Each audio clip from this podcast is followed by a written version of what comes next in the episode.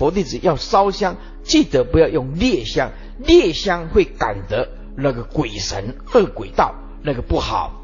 你要烧香，要用最好的香啊！宁可买少一点点，少一点点，不要买那种很劣质的香。如果你没有那个经济能力，也可以不用烧香，恭敬心就好。因为你烧香有时候熏黑不方便。如果你真的哎家庭环境不错，那么烧这个香，记得一定要烧好香，好香。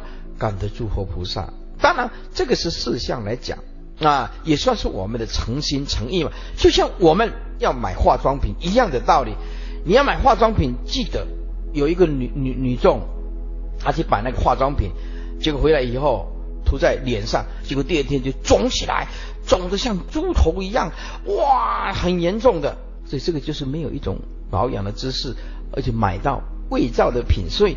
包括一个简单的一个保养品，都是这么的重要。香也是，哎，要没有这样的好香啊，宁可就是用心香，恭敬心就好，哎，恭敬心就好。